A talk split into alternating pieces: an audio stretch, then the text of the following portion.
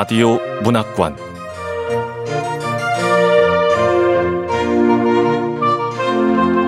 한국 단편 문학 특선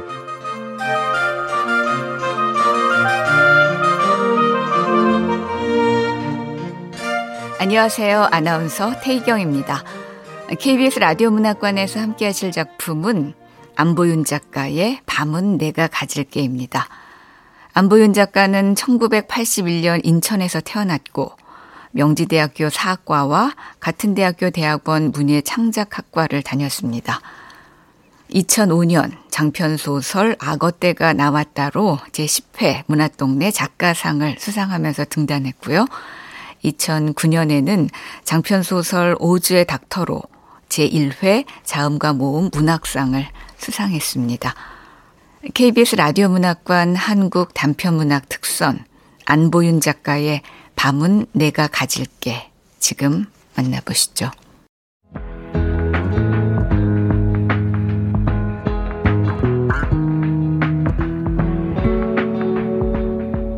밤은 내가 가질게. 안보윤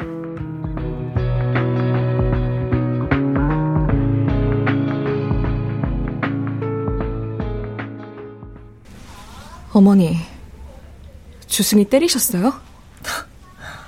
네? 여자가 얼굴을 찌푸린다. 무슨 소린지 모르겠다는 표정을 지으려 노력한다. 여자는 가끔 전응한 척하고 귀가 안 들리는 척하며 말린 건포도처럼 몸을 뒤튼다. 전부 연기다. 어머니, 여기 주승이 어깨. 이것 좀 보세요. 새끼 손가락만한 크기에 파랗고 반들반들한 멍이 거기 있다. 여자가 기억을 더듬는 척하는 사이 주승이 바지를 벗긴다. 식탁 모서리에 부딪혔다고 둘러댈 수 없는 곳. 넘어져서 다친 거라고 우길 수 없는 허벅지 안쪽과 옆구리, 겨드랑이 아래를 샅샅이 살핀다.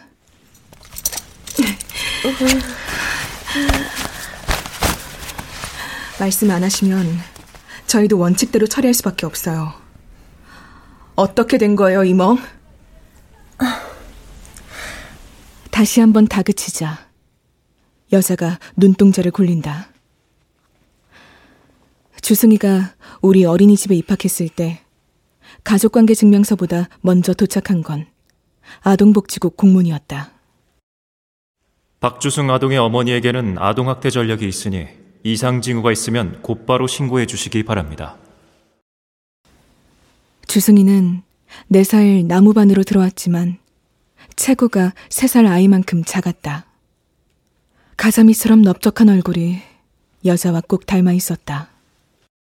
나무반이 선생, 나는 너만 믿는다. 알지? 원장이 그렇게 말했기 때문에 나는 주승이의 머리부터 발끝까지 꼭지점을 찍어가며 꼼꼼히 살폈다. 주승이는 아이들과 어울리지도 말을 하지도 않았다. 옆에서 무슨 소란이 일든 무표정했다. 조립이 덜 끝난 나무 인형처럼 교실 끝자락에 붙박혀 있었는데 사흘, 일주일이 지나도 그대로였다. 신경을 쓰이지만 이상할 정도는 아니었다. 교실에는 언제나 먹은 걸 토하는 아이와 오줌을 지리는 아이가 뒤섞여 있었다. 소란 피우는 아이보다 멍한 아이가 낫지. 그렇게 생각하며 한 달을 흘려보냈을 때였다. 어린이집에 들어선 여자는 다짜고짜 소리부터 질렀다. 선생님이 우리 주승이 때렸어요? 예? 아, 주승이 어머니 지금 무슨 소리를 어제까지만 해도 이런 거 없었거든요. 어린이집 다녀와서 생긴 거라고요. 어서 봐! 여자가 주승이 웃옷을 훌렁 벗겼다. 턱 아래부터 빗장뼈까지 가늘고 긴 생채기가 두 줄 나 있었다. 어떻게 봐도 손톱 자국이었다. 시위를 당긴 팔처럼 팽팽해진 여자가 소리쳤다. 믿고 맡겼는데 애를 이 지경으로 만들어 놓고! 어제 내가 주승이와 접촉한 일이 있었나? 당연히 있겠지, 내가 선생인데. 급식 때? 아니면 왜 일동 따라하지 않느냐고 물었을 때? 장난감 정리 시간? 머릿속이 아득해졌다. 시끄러운 소리에 달려나온 원장이 나를 원장실로 끌어갔다. 여자가 식은댐에 따라 들어와 내 옆에 버티고 섰다. 아니, 선생이 애를 때리면 어떡해요? 주승이 어머니, 일단 진정을 좀 하세요. 내가 지금 진정하게 생겼어요? CCTV 찾아보면 다 나오니까. CCTV요? 그걸 왜 봐요? 왜라뇨? CCTV 당연히 봐야죠. 봐야 어디서 난 상처인지 알 거 아닙니까? 나무반 선생님이 주승이를 때렸는지, 아니면, 어디 보자. 첫 화면은 텅 비어 있었다. 고동색 카디건을 입은 어제의 내가 화면 끝에 나타났다. 이쪽 저쪽을 분주에 오가다 사라지더니 아이 손을 붙잡고 교실로 돌아왔다. 어제의 내가 다섯 번째 아이를 교실로 들여놓았을 때 핸드폰이 울렸다. 원장이 보낸 카톡이었다. 우리가 신고할까봐 먼저 덤터기 씌우는 거야. 말려들지 말고 정신 똑바로 차려. 그러고 보니 과장되게 어깨를 들썩이던 것에 비해 여자 얼굴이 냉랭했다. 주승이는 아홉 번째로 등장했다. 내가 알림장을 펼쳐보낸 사이 슬금슬금 몸을 옮긴 주승이가 교실 벽에 등을 붙이고 앉아 꼼짝도 하지 않았다. 기묘한 안도감이 흘러들었다. 나는 보상을 바라는 게 아니에요. 네? 보상 같은 건 됐고 앞으로 우리 애를 똑바로 잘 보란 소리를 하고 싶은 거라고요. 어, 봐, 내 말이 맞지? 우리한테 덤터기 씌우려 했던 거라고.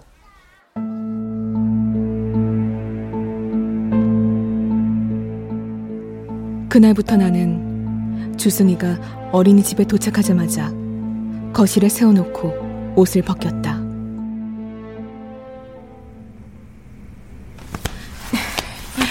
팔, 어깨, 등, 배, 다리. 지금 뭐 하는 거예요? 네, 아무 이상 없네요, 주승이 어머니. 두고 가세요. 저녁에 여자가 마중 오면 다시금 주승이 옷을 벗겼다. 턱을 들어올리게 하고 팔다리를 활짝 펼쳐 주승이 몸 구석구석을 여자에게 확인시켰다. 어머니, 주승이 팔, 어깨, 등, 배, 다리. 아무 이상 없는 거 보이시죠? 멍든 곳, 긁힌 곳, 까진 곳 하나도 없는 거 보이시죠? 뭐래? 내일 아침에 상처난 곳이 있으면 그건 어머니가 그러신 거예요. 아시겠어요? 그리고 오늘 여잔 드디어 꼬리를 밟혔다. 나는 벌거벗은 주승이를 여자 쪽으로 돌려 세웠다. 어제까지만 해도 주승이 몸에 벌레 물린 자국 하나 없었어요. 보셨잖아요, 어제. 그렇죠? 대체 뭐라는 거야? 이 멍! 이거 주승이 어머니가 그런 거 맞죠? 어머니, 주승이 때리셨어요? 네? 주승이 어깨에 있는 이 멍! 나는 주승이 어깨에 파랗고 반들반들한 멍을 어루만졌다. 각질이 일어난 살갗이 붉게 변하는 동안 주승이는 콧구멍만 벌름대고 있었다.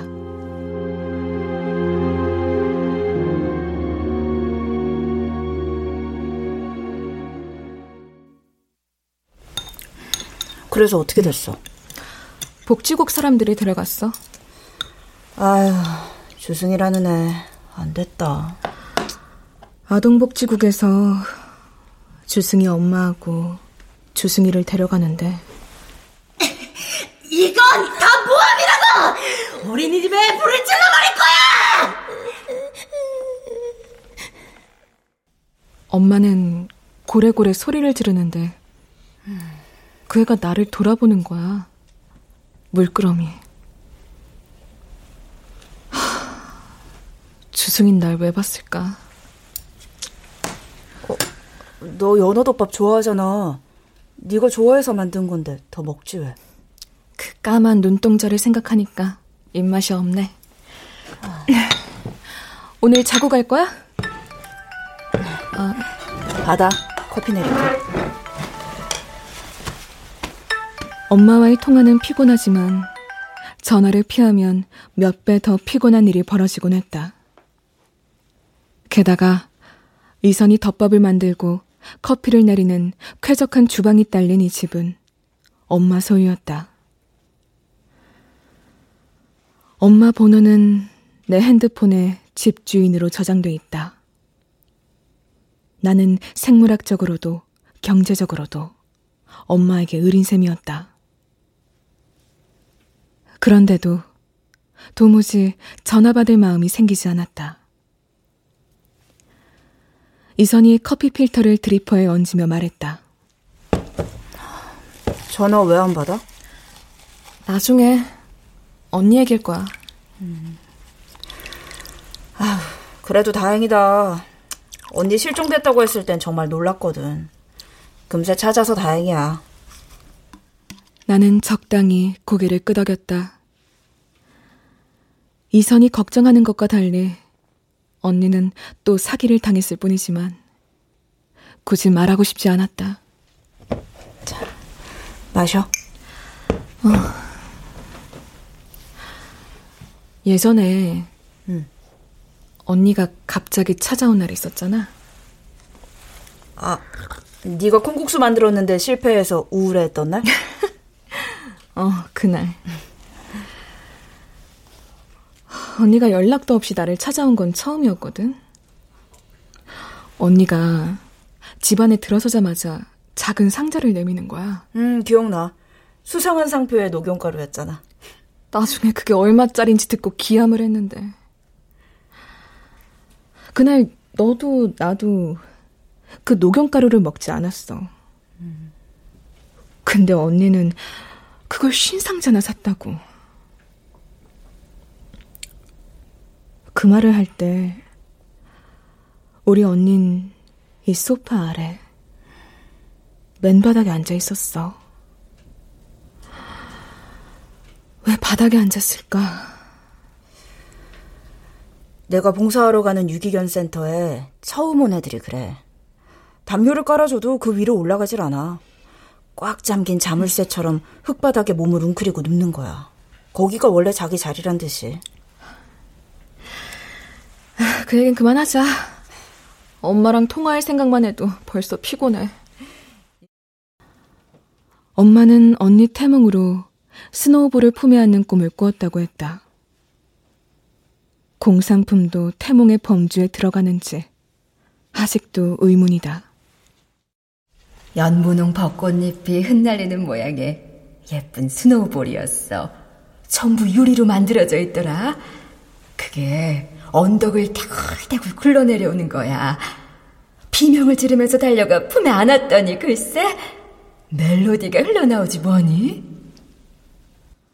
엄마는 태몽이라고 말했지만 내가 듣기엔 예시몽 같았다. 언덕을 대굴대굴 구르던 탄성 그대로 언니는 숨 쉬듯 사고를 치고 다녔으니까. 한심한 언니였지만 이번만큼은 나도 걱정을 좀 했다. 두 달가량 언니와 연락이 완전히 끊긴 탓이었다. 엄마 왜? 언니 왔어? 어, 오기는 왔는데 꼴이 말이 아니더라. 이제 제발 정신 좀 차리라고 해. 아유, 무슨 말을 그렇게 하니? 남도 아니고 네 언니 일인데. 언니가 왜 남이 아니야. 우린 가족이잖니. 등본에 나란히 이름 쓰인 게 뭐 대수라고. 나 취직한 다음부턴 언니랑 제대로 얘기해 본 적도 없어. 언니가 취업 사기를 당하든 사이비 종교에 빠지든 그건 전부 언니 일이고 언니 인생이야. 나까지 휘말리게 하지 마. 나쁜 년. 언니가 늘 그렇게 멍청한 선택을 하는 데는 엄마 책임도 있어. 그러니까 둘이 알아서 해. 나한테 전화하지 말고.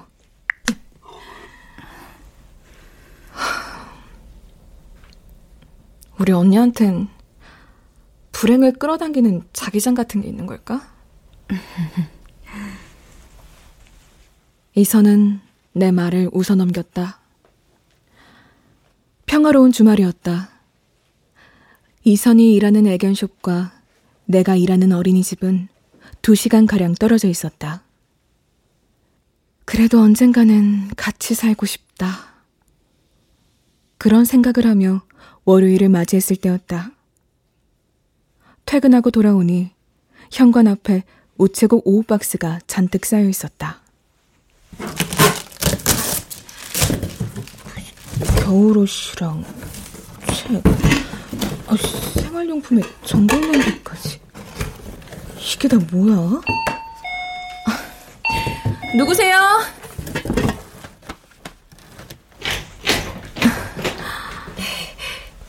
나야. 집주인의 복수구만.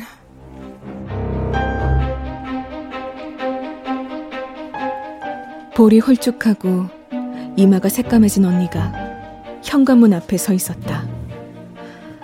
나는 전골 냄비를 바닥에 내동댕이 쳤다. 씨.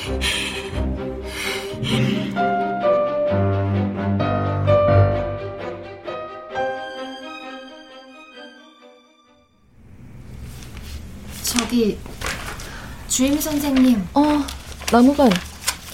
나한테 무슨 할 말 있니? 전 선생님 방식에 동의 못해요. 그렇게 말해놓고 나무반은 입을 꾹 다물었다. 22살의 나무반에게 이곳은 첫 직장이었다. 여름에 급히 사람을 구할 때 들어왔으니 경력 3개월 차. 원장은 나를 나무야라고 부르고 내 밑에 심참을 나무반이라고 불렀다. 저는 그게 옳다고 생각 안 해요. 그게 뭔데? 선생님이 주승이한테 하셨던 거요. 내가 뭘 했는데? 방치요. 선생님 그것도 학대예요. 주승이가 나무 인형처럼 가만히 서 있을 땐 아무 말 없다가 이제 와서 아동복지국에서 데려간 뒤 주승이 소식은 들은 게 없었다. 사세반은 다섯 명씩 두 반으로 편성되었지만 실제로는 한 반으로 합쳐 운영했다. 내가 주담임, 나무반이 보조인 셈이었다. 보조 선생이 하는 일이라곤 배식판을 엎은 아이 손발을 닦아주거나 이런저런 이유로 젖은 아이 속옷을 애벌 빨래해 비닐봉지에 담아두는 정도였다. 이 선생? 네. 다른 선생님이 너를 뭐라고 부르니? 나무반이요. 그리고 또 애기쌤이요. 네가 왜 애기인지 생각을 좀 해봐. 언제까지 애기로 살 건지 계산도 좀 해보고.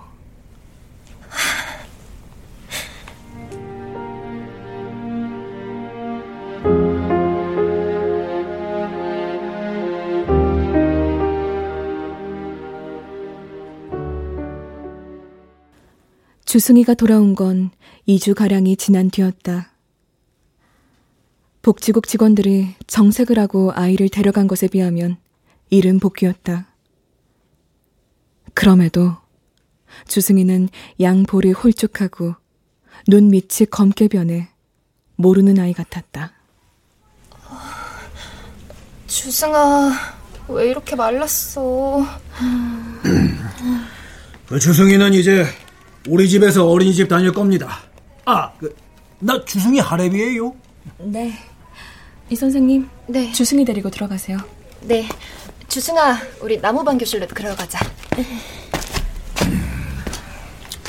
주승이 어머니는요? 어, 그 접근 금지 처분 받았죠.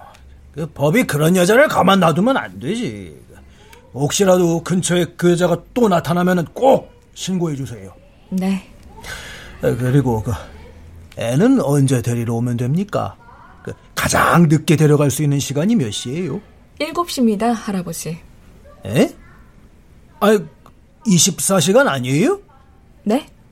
아니, 그 어린이집에서 24시간 봐주기도 한다던데. 그 주말에만 애를 데려가는 것도 있고, 뭐, 한 달에 한 번만 애를 데려가는 것도 있다고. 할아버지, 저희는 24시간 운영제가 아닙니다. 뭐야, 그, 뭐, 이런 데가 다 있어.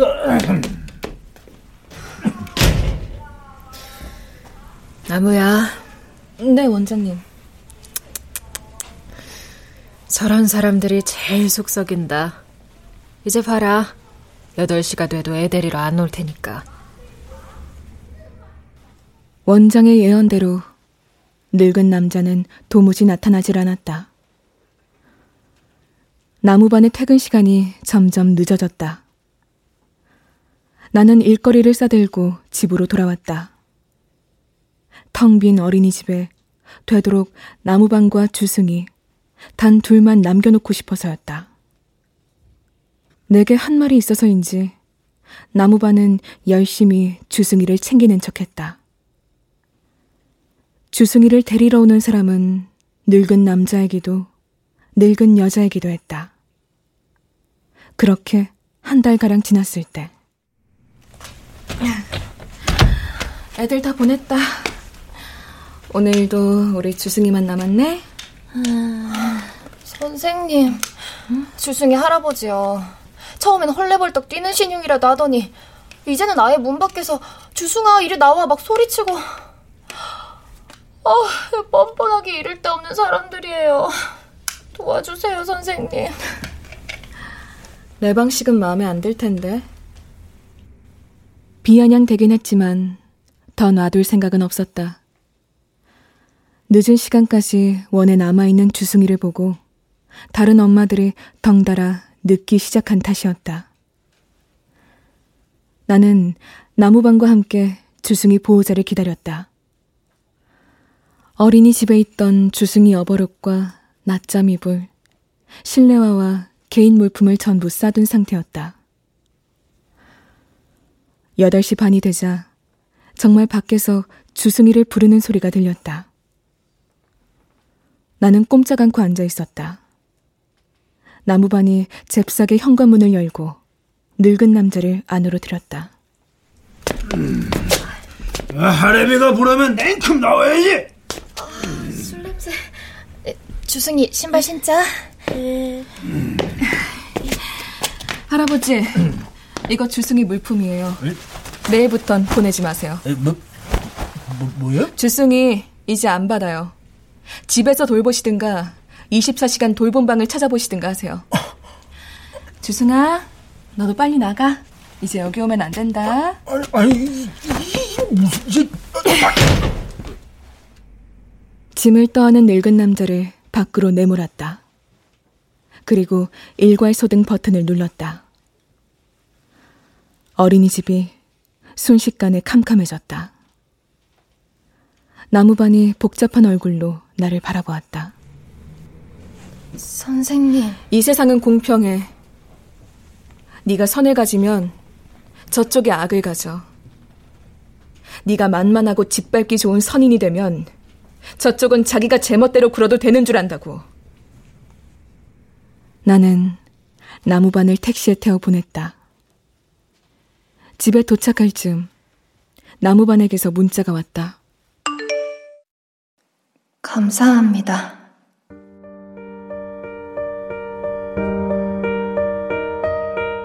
다섯 글자가 다였지만 그 아래 꾸역꾸역 덧붙은 감정들은 보지 않아도 알 것 같았다.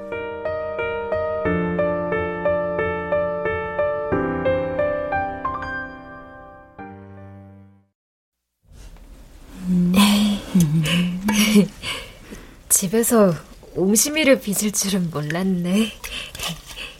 언니와 이선이 나란히 앉아 옹심이를 빚는 모습은 생각보다 기가 찼다. 손바닥을 활짝 펼친 이성과 달리 언니는 손 안의 것을 숨기듯 맞잡고 반죽을 굴렸다. 언니 손에 뭉개지고 있는 게 나의 평화로운 주말. 이성과의 일상인 것만 같았다. 저 근데 이선 씨, 네. 저 보따리는 다 뭐야? 아, 제가 유기견 센터에서 미용 봉사하거든요. 거기 갖다 주려고 헌립을 챙겨둔 거예요. 아, 어, 그렇구나. 이선 씨는 봉사활동도 하는구나. 이선 씨는 참 좋은 사람이네. 봉사라니, 참 좋다. 언니가 몇 번이고 곱씹듯 말했다. 슬그머니 불안이 피어오른 건 그 때문이었다. 언니는 다만 선한 사람, 언제까지고 선하기만 하려는 사람이었으니까. 나는 이선을 향해 눈짓했다. 부추기지 마. 아무것도 알려주지 마. 이제 팥죽 속에 옹심이 넣을게요.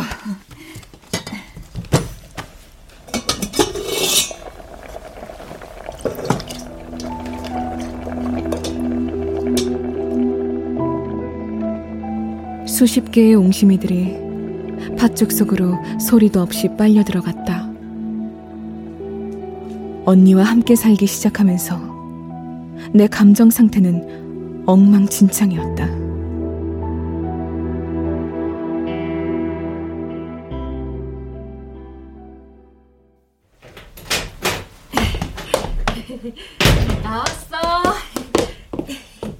밤 늦게 집에 돌아온 언니는 비슬비슬 웃고 있었다. 언니에게서 진득한 누린내가 풍겼다. 입고 있는 옷 여기저기가 털투성이었다. 내가 뭘 하든 언니는 열심히 봉사활동을 다녔다. 간선 버스를 타고 한 시간 반은 꼬박 가야 하는데도 거의 매일 얼굴을 비추는 듯 했다. 이선 씨도 피부병 있는 게 알지? 알죠. 와, 근데 정말 대단하세요. 일주일에 여러 번 가시죠? 어, 아니, 뭐, 시간이 많으니까. 저도 지금까진 미용 봉사 두세 달에 한 번 갔는데, 한 달에 한 번으로 늘려야겠어요. 같이 가지 않을래? 뭐? 나까지? 미치겠네, 정말. 봉사 같이 하자는데 왜 소리는 지르고 그래? 네가 봉사를 안 해봐서 그래. 넌 아무것도 몰라. 아무것도 모르는 건 너야, 이 등신아! 등신? 왜들 그래? 서로가 모르는 것을, 앞으로도 모를 게 분명한 것을 잣대로 서로를 비난하는 이상한 싸움이었다.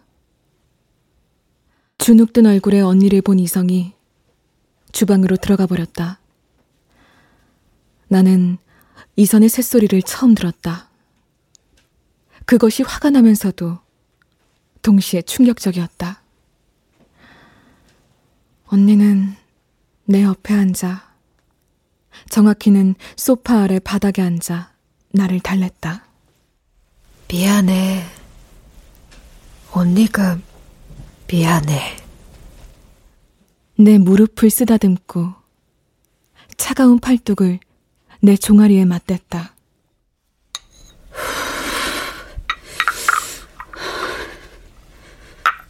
이선은 화가 나 어깨를 들썩거리면서도 건조된 그릇을 조심스럽게 찬장에 들여놓고 있었다.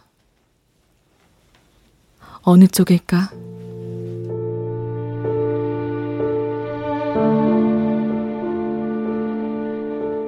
이선에게 나는 선일까, 악일까?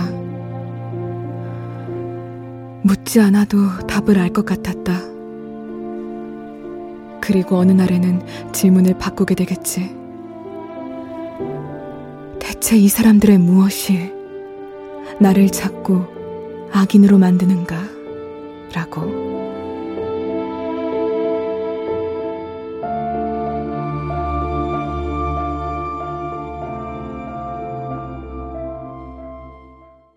주승이가 문제를 일으킨 건 의외의 방식이었다. 어린이집 중도 입학이 불가능에 가깝다는 걸 깨달은 주승희 할아버지는 원장에게 애걸한 끝에 주승희를 다시 등원시켰다. 데리러 오는 사람은 들쑥날쑥했으나 하원 시간에 늦는 일은 더 이상 없었다. 문제는 주승이가 벽에서 떨어져 나오면서부터 시작됐다. 나무반이 오전 간식으로 작은 그릇에 담긴 호박죽을 나눠주고 있을 때였다.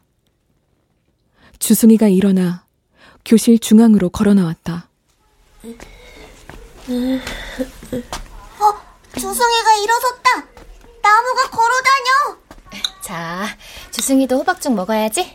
많이 먹을래? 예. 기분 나쁜 예감이 들었다.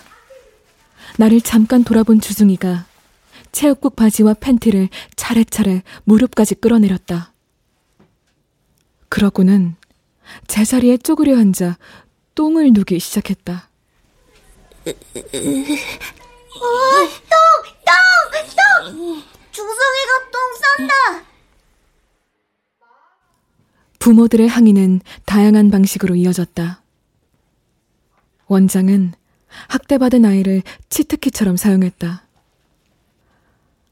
그러나 주승이의 실내 배변이 수차례 반복되자 부모들은 그것을 이해가 필요한 아이가 아닌 치료가 필요한 아이로 받아들였다. 학부모들이요. 자기들도 아이 키우면서 대체 왜 저러는지 모르겠어요. 고객이 무슨 생각을 하는지 우리가 알 필요는 없어. 고객이요? 나무바나, 넌 네가 선생인 것 같니? 네? 왜? 모욕당한 것 같아? 아, 유치원 선생은 교육직이지만 어린이집 선생은 보육 서비스직이야. 현관에 안내문도 붙여놨잖아.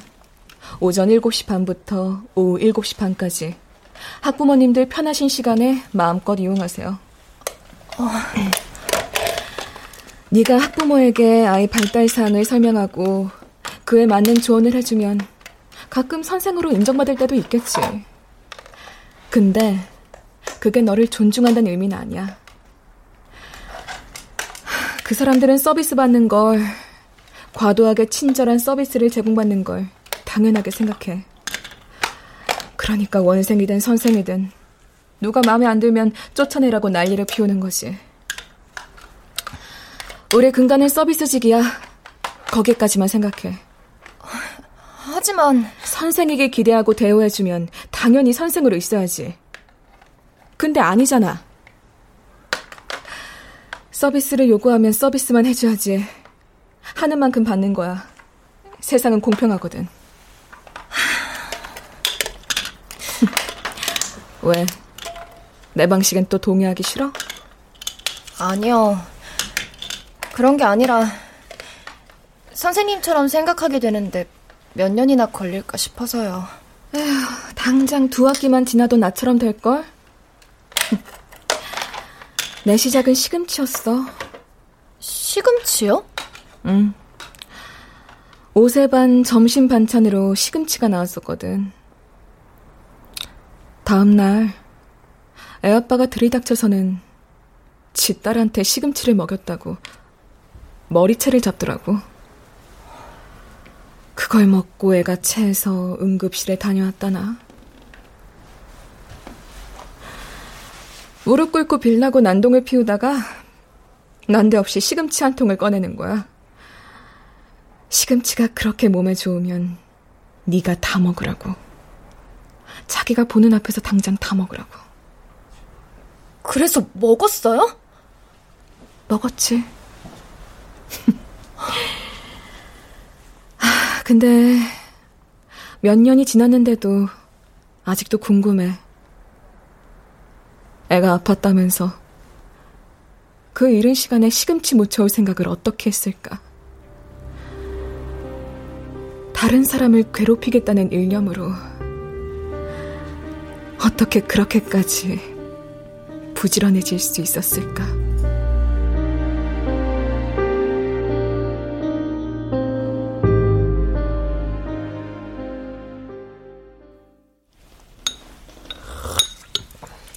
언니는 오늘도 유기견 센터 갔다 온 거야? 응. 저, 나 유기견 센터에 있는 개 데려오고 싶어. 뭐? 그애 이름표도 달고 있어. 밤토리라는 이름이 새겨진 은색 펜던트. 그것 때문에 주인을 빨리 찾을 줄 알았는데 지금껏 못 찾았다지 뭐야. 펜던트를 주문에 달아줄 정도로 예뻐했는데 어쩌다 헤어졌을까?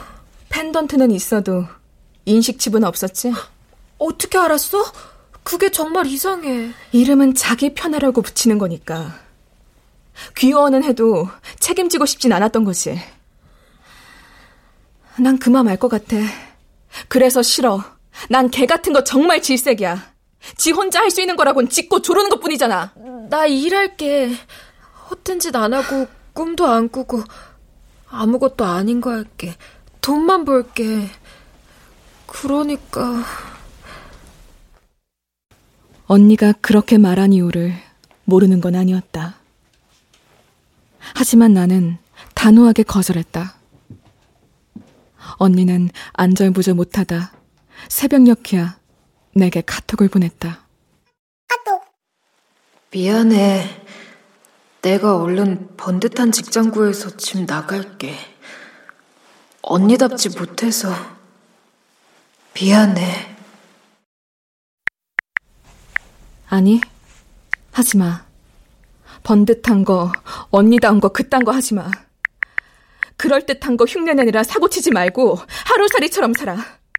그날 하루만 안전하고 배부르길 바라면서 살라고.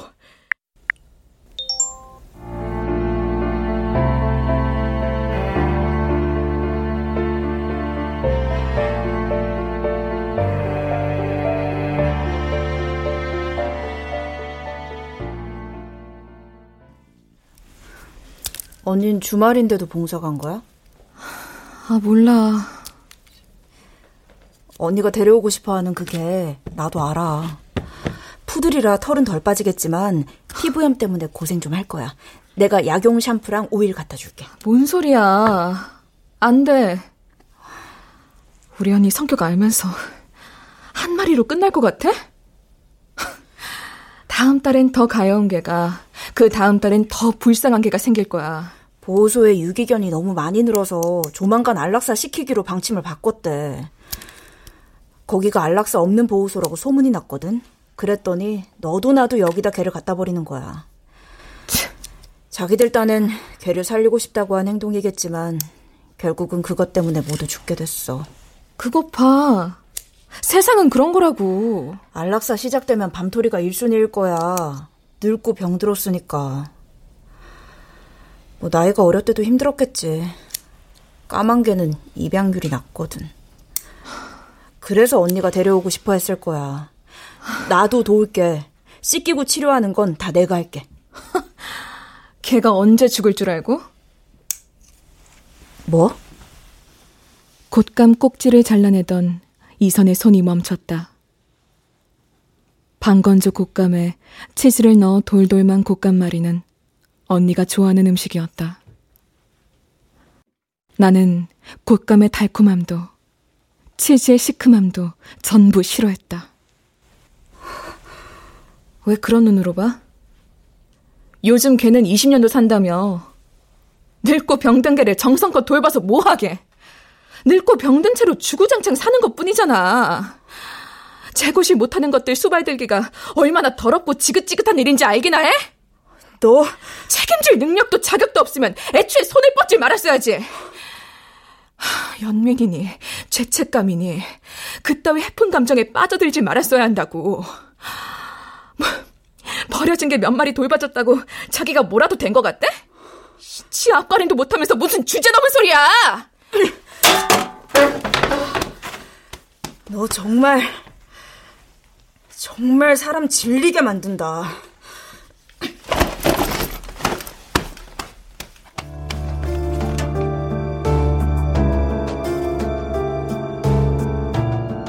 이선은 소파에 놓여 있던 자신의 겉옷과 가방을 집어든 다음 뒤도 돌아보지 않고 나가버렸다.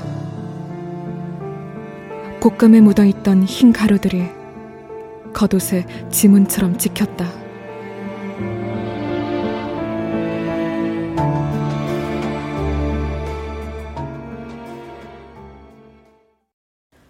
주승이 할아버지에게 수차례 주의를 주었지만 달라지는 건 없었다. 그는 처음에 난감해 하더니 시간이 지나자 우리에게 도리어 화를 냈다. 아니, 애 교육을 어떻게 하길래 똥을 싸냐고? 똥눌 때를 제외하면 주승이는 예전과 똑같았다. 벽에 붙어 앉아 누구와도 어울리지 않았다. 그러다가 또 주성이 똥 쌌어요. 또 쌌어요. 아, 냄새나. 어느 틈인지 수납장 옆에 똥을 놓은 주승이 나를 물끄러미 바라보고 있었다. 그쪽으로 달려가려는 나무반을 제지하고 주승이에게 다가갔다. 동글고 딱딱한 똥을 휴지로 싸 변기에 버리고 주승이를 화장실로 데려갔다. 어떻게 하지? 굳이 씻기기까지 할 필요는 없을 것 같은데 물티슈로 엉덩이만 닦아주면. 아니야. 주승이가 안 하던 행동을 하는 데는 뭔가 이유가 있을 거야. 주승아 오늘은 옷 다 벗고 깨끗하게 씻자. 네. 우리 주승이 옷이 너무 작네 선생님이 우리 주승이한테 속옷 한 번 선물해야 되겠다. 어, 왜 그래? 주승아, 왜?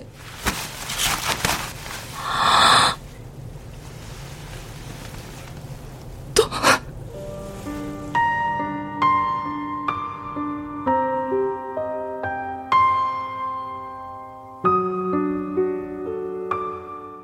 나는 주승이 배에 나 있는 크고 뚜렷한 멍자국을 바라보았다. 배꼽 주변은 원래 피부색을 알아볼 수조차 없었다. 보라색과 노란색과 검은색이 얼룩덜룩 겹쳐 있어.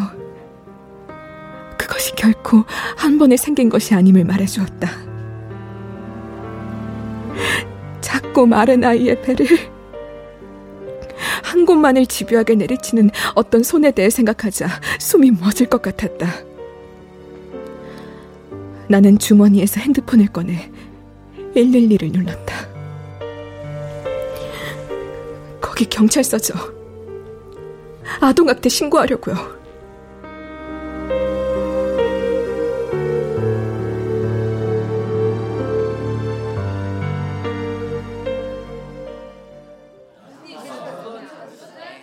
카톡 메시지가 끝도 없이 들어왔다. 복지국에 연락하면 될 걸. 경찰을 출동시키면 어떻게 해? 원장의 메시지를 시작으로 학부모 단톡방이 터질 것처럼 웅웅댔다. 아동 청소년과 형사는 조사를 마친 후 이렇게 말했다. 아, 저, 오늘 조사는 다 끝났고요. 참고인 조사나 뭐 추가 진술이 필요할 수도 있으니까 그때도 도와주세요. 아주 이게 다 선생님 덕분입니다. 아이 잘 살펴봐 주시고 또 즉시 신고해 주신 덕분에 애 하나 살렸습니다. 주승이를 데리러 온 아동복지국 사람들도 그렇게 말했다. 나는 그것이 듣기 싫어 미칠 것 같았다. 형사에게서 받은 명함이 돌덩이처럼 무거웠다. 경찰서로 나를 데리러 온 건 언니였다.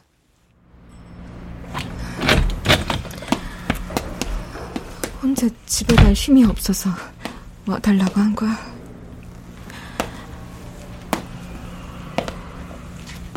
나는 주승희 선생님이 아닌데. 나는 한 번도 선생님이었던 적이 없거든. 나는 그냥 우리 따뜻한 차 한 잔 마시고 가자. 밖에 추워. 자판기가 있어? 여기 정수기 옆에 커피하고 옥수수 수염차 있잖아. 자, 마셔.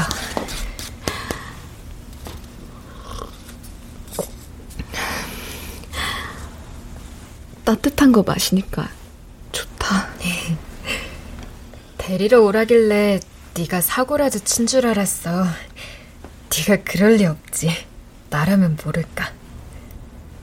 언닌 경찰서 자주 왔었지? 응. 신고하러도 오고 신고 당해서도 오고 속고 뺏기고 맞고의 무한 반복이었잖아. 그게 늘 이상했어. 언닌 왜 저러고 살까? 저만큼 속으면 이제 아무것도 기대 안 할 법도 한데 대체 왜 포기를 안 할까? 인간한테 가망 없다 싶으니 이제 개로 갈아타려는 거야? 그래도 나한테는 그게 중요해. 아무 의심 없이 대할 수 있는 존재가 내 앞에 있다는 거. 그래서 내가 아직 상냥한 채로 남아있어도 된다는 거. 그게 나한테는 정말 중요해.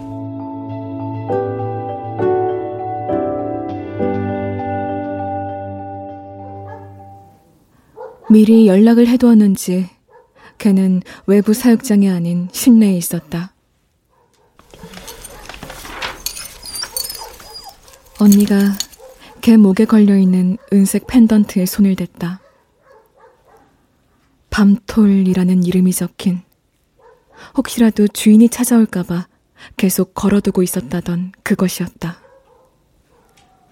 딸깍 소리와 함께 펜던트가 떨어져 나갔다. 밤은 내가 가질게, 토리야.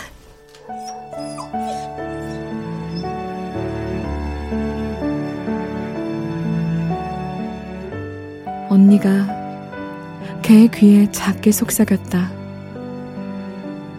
늙고 새까맣고 병든 개의 이름은 토리가 되었다.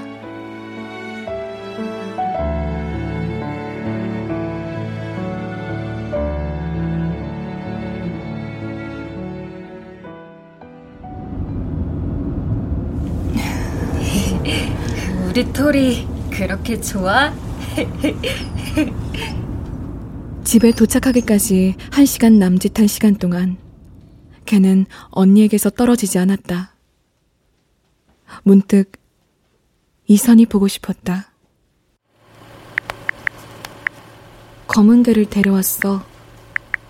배가 아주 빨개. 약용 샴푸가 필요해, 이선. 네가 필요해.